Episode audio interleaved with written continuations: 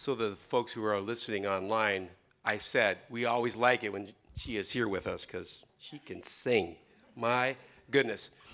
A couple months ago, uh, I was standing on the first tee of my what I call the home golf course. It's just four blocks from my house, and I had an epiphany.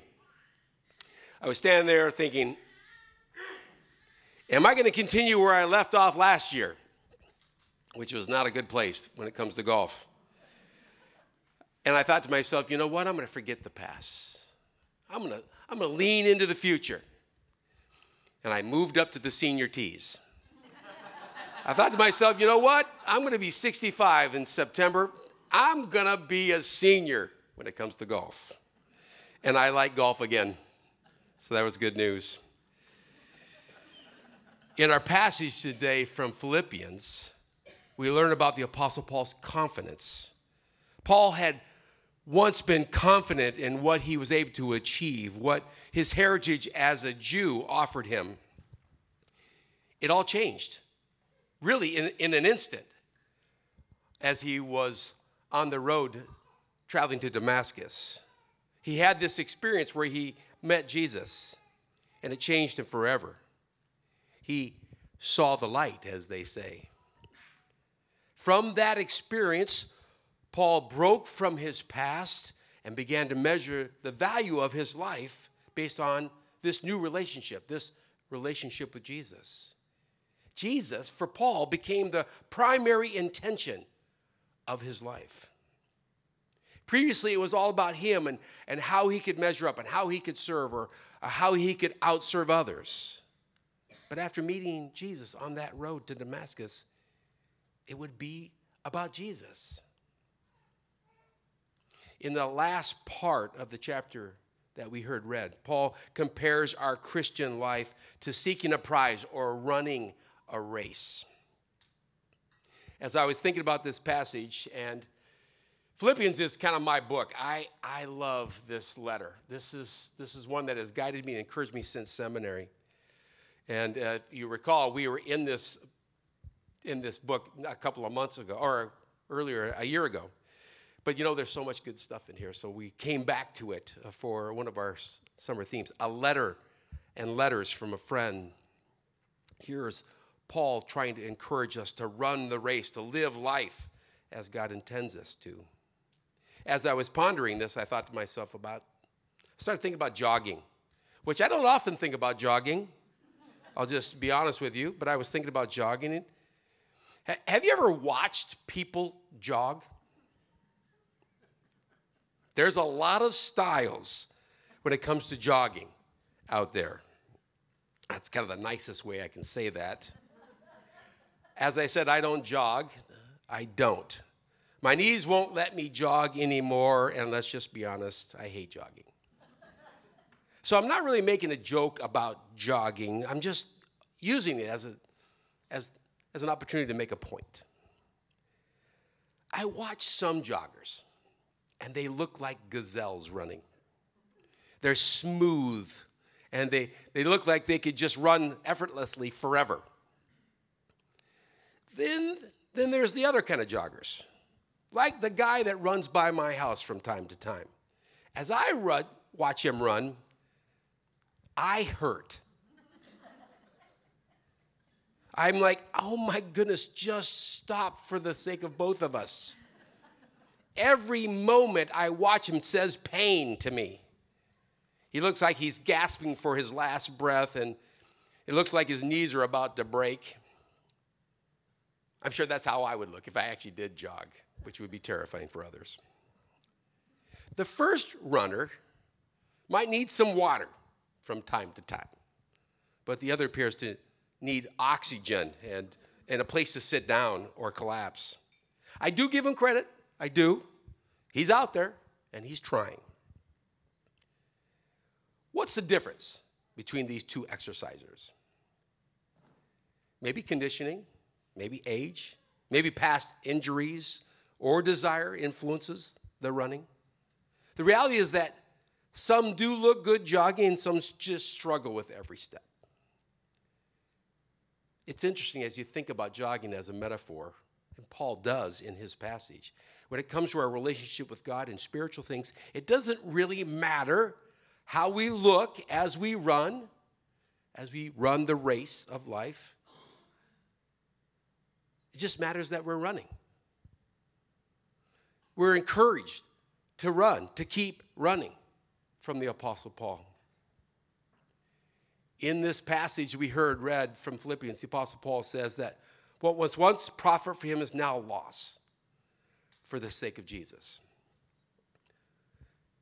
He realized that he was running a race that he couldn't win, that he ultimately didn't want to win. And meeting Jesus redirected him to the race he wanted, that he desired, that he longed to run. That race was to emulate and look like Jesus. That became his first priority. As a matter of fact, he says at one point in our passage, Not that I've already obtained this, or I've already reached the goal, but I press on.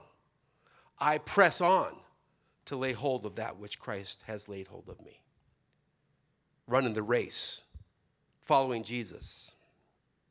After meeting Jesus, Paul felt nothing was more than important than this new relationship, Jesus. The verse that I just read was Paul admitting that it's difficult, though, it's hard. And he wasn't where he wanted to be in the race, but he was going to keep pursuing it. He was just going to keep running. I don't know about you, but this feels comforting to me. It's comforting to me because this, this is the Apostle Paul, one of the main authors of the New Testament. And Paul believed he was in a race that he could not finish strong without help, without the help of God. I, for one, am grateful for this example, this encouragement to remember that we can run the race because God promises to be with those who are running. After Paul's encounter with Jesus, Paul was trying to follow Jesus' example Paul also trusted that God would supply the resources and the strength so that Paul could finish this race, his race, his life well. Paul believed that he had a long way to go, but Paul's intentions were to focus on getting there. He had a long way to go, but he was focused on getting there. I love that. How about you? I want this to be true for me every day. My son ran track in high school. I don't know if any of you who have kids old enough have a kid that runs track or has run track. It's the worst spectator sport ever, especially if you're a parent there for your child. My son ran the 200 and he was really good at it, and that's why we had the music. he was really good at it. Uh, he ran the 200 and the 4 by 200 two events. If you've ever been to a track meet, the 200 is the second event in the track meet. And then three and a half hours later, it's the second to the last event in the track meet. Awesome for the people running, gives them a chance to recoup and all this awful for the parents who are watching. And my son ran the 200, which meant his event was over in, I used to say 26 seconds, he said 24. There's a debate. But it was over in 24 seconds. Three and a half hours later, it's over in 24 seconds again. Less than a minute for three and a half hours. So, yeah, if you're like me, you have to learn to entertain yourself in other ways. I began to watch the hurdlers. Why? Because I'm not really created to be jumping over things, but I appreciate people who are. I started watching this one guy who was really, really good, was smooth, and just fell over these hurdles, landed on his feet, just kept running as fast as he could. So I, after several times watching him, I got up the courage and I walked up and started talking to him. I'm sure he's asking himself, Really, I hope this is like one of those folks from a college that's looking at me. I wasn't that guy. I said, I really appreciate your running. I really appreciate the way you heard. I got a question for you. I said, What would you be if you ran up to the first hurdle and stopped? Yeah, same look you have on your face, he had on his face. Why would you ask such a dumb question? I said, Any thoughts? And he said, I guess I'd be a run up to the first hurdle and stop guy. At first, you go, that's just him trying to get away from this strange guy asking him questions. But his answer has stuck with me. Because if running the race means we at times have to overcome hurdles, overcome struggles to keep racing, then we have to get over them or we stay stuck. If we're going to run this race that God has given us, that life offers us, then as we come to the hurdles, the challenges, the growth areas in our, in our life, we have to figure out a way to get over them, to keep running. Our passage that we heard this morning goes on to suggest that one thing Paul must do, one big hurdle for him, and probably virtually for all who try to live life purposefully, is that we need to forget what is behind. In other words, breaking from the past rather than dragging the past along. We have to get over that hurdle of the past that continues to follow us. Runners know that turning around and looking back while running can cause you to stumble or fall. The more one looks back, the further they fall behind, and the greater chances others will pass them. Paul is not telling us that we should just forget memories or of especially past difficult or painful things. But Paul's encouragement, Paul's desire is that we experience genuine healing from those things that have wounded us in the past, those things that we continue to carry with us. Paul believed that God could forgive and forget, which can offer healing for us. But he admits it's hard for us to always live like that. So Paul encourages his readers to let the past be the past, taking what they can from those experiences, learn from them, and move forward. Choices we have made make up some of the baggage we carry. Paul would say if there were something we desired in terms of God's grace, we should ask. If there's things that we're carrying that we could just let go, turn to God. Ask for the grace. Because God desires to extend that compassion, that mercy, that forgiveness. So we can actually experience healing and move forward and be a healing force for others. The phrase forgive and forget is not in the Bible but we quote it as if it is at times. But God forgives those who desire grace, and in turn, directs them to forgive others with that same measure of grace we desire. But hear me forgiving doesn't mean forgetting. We can't easily erase our memories, and most certainly, forgiving does not mean that what we did or someone else did or a painful experience that we've had was okay. We don't forgive necessarily because it's deserved.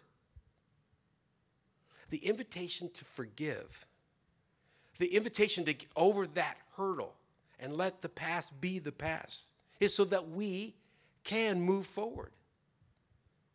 Grace isn't measured by how much another deserves it. Grace creates a path forward by not allowing wrongs to keep us from what God desires for us. When we hold some of those past memories, those past experiences, when we hold on to hostility or resentment towards ourselves or another, or become bound to it emotionally, then we stay stuck. We're at that first hurdle or that second or third hurdle, but we're not running the race that we desire or God desires for us. That's why I believe true forgiveness is really a God thing. And absolution is the only way to break that link that can hold us.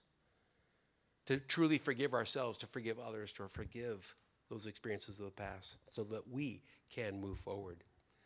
Author Lewis Smedes said once to forgive is to set a prisoner free and then discover that that prisoner was you. The author of Philippians, Paul, implores readers to stop looking back at those things they cannot change, suggesting that they need to move forward, not allowing the weight of the past to hinder them from running, running the race. This is true of us individually, it's true of families, it's true of churches, it's even true of countries.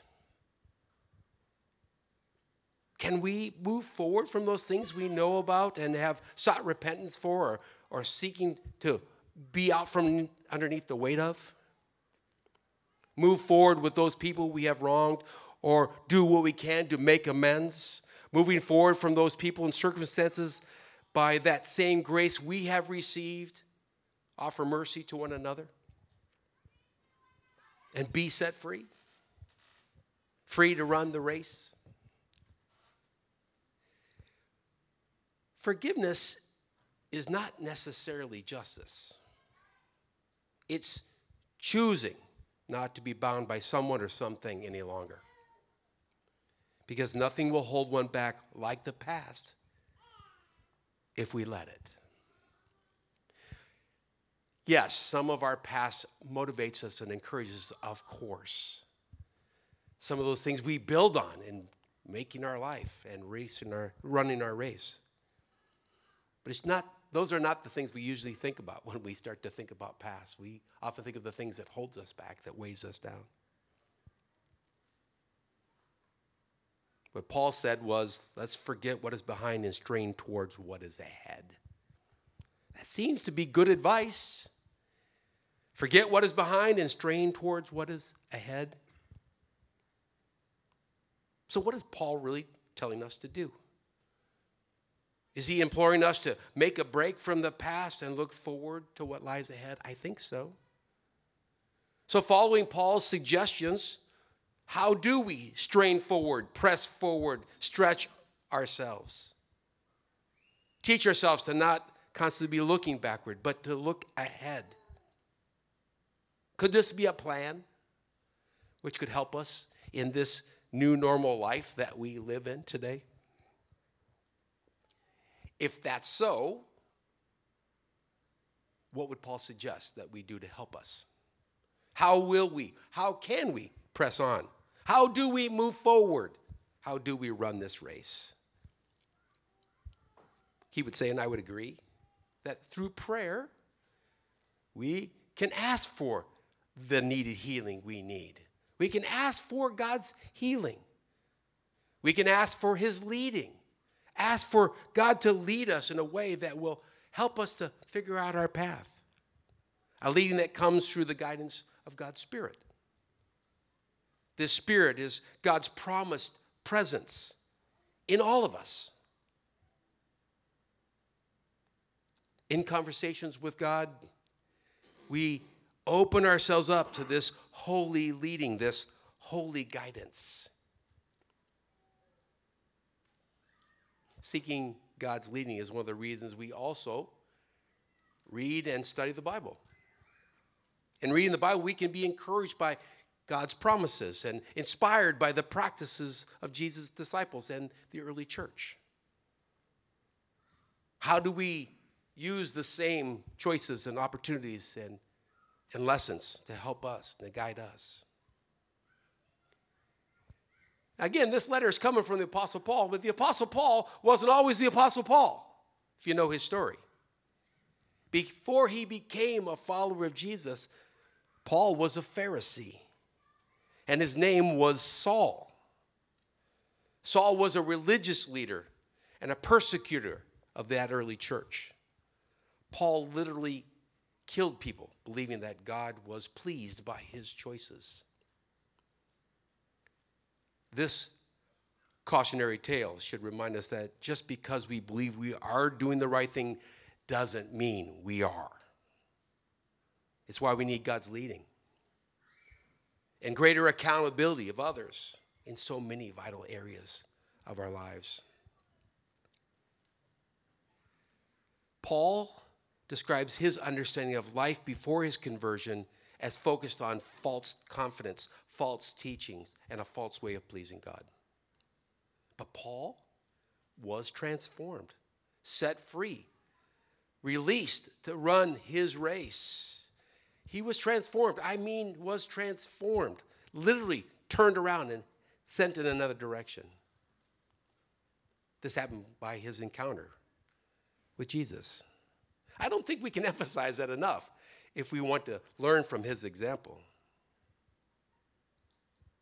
This transformation came from experiencing real forgiveness that led to real joy, maybe in his life for the first time.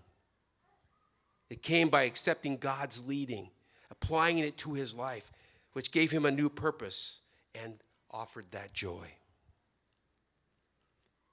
Paul warns us from his own life that there will be experiences and people that can rob us of joy if we let them, to hold us back, to keep us stuck at that hurdle.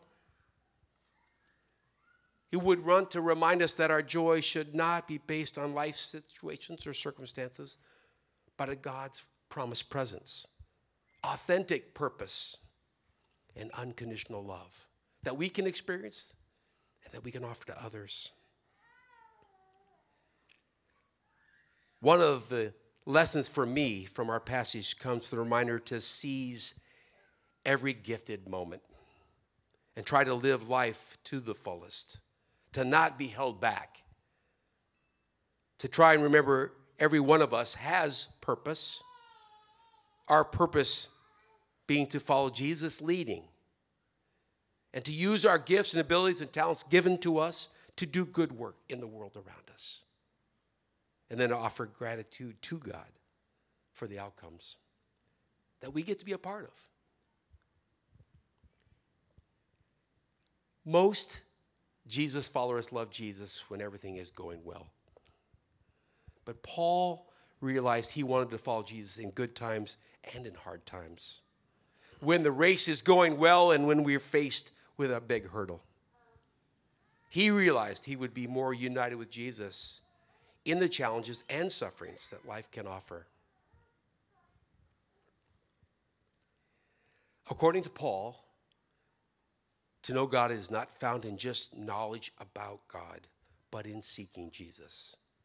He learned that firsthand. I wonder, I wonder, can we believe God offers real change for each of us through the leading of God's Spirit and the example of Jesus so we can break from the past and run the race? I pray that that be so for all of us.